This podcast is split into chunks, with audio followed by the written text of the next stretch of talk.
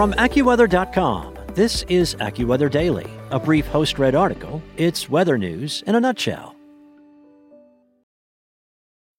When you need mealtime inspiration, it's worth shopping Kroger, where you'll find over 30,000 mouthwatering choices that excite your inner foodie. And no matter what tasty choice you make, you'll enjoy our everyday low prices, plus extra ways to save, like digital coupons worth over $600 each week. You can also save up to $1 off per gallon at the pump with fuel points. More savings and more inspiring flavors make shopping Kroger worth it every time. Kroger, fresh for everyone. Fuel restrictions apply. From AccuWeather.com, this is AccuWeather Daily, a brief host read article. It's weather news in a nutshell.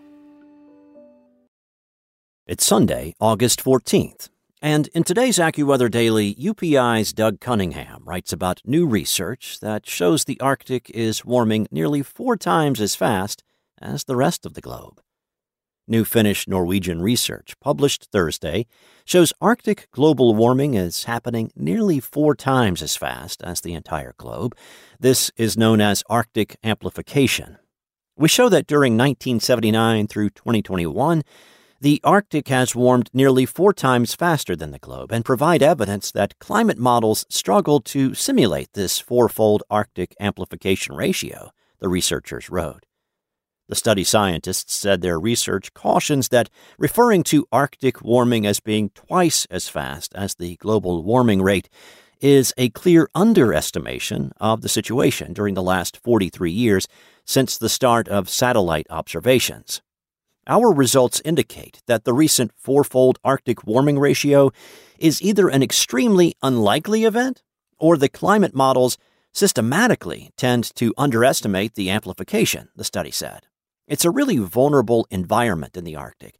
And seeing these numbers, it's worrying, said Antti Lipponen, a scientist with the Finnish Meteorological Institute who contributed to the study. The collaborative study was done by scientific researchers at the Finnish Meteorological Institute, the Cicero Center for International Climate Research in Oslo, Norway, and the Department of Applied Physics at the University of Eastern Finland.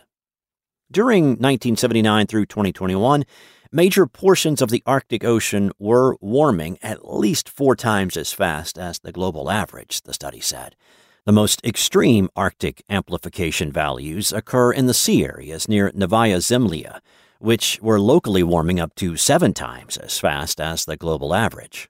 The study said those high warming rates are consistent with recent research the primary reason for such high Arctic amplification values, the study said, is the reduction of cold season ice cover, which has been most pronounced in the Bering Sea.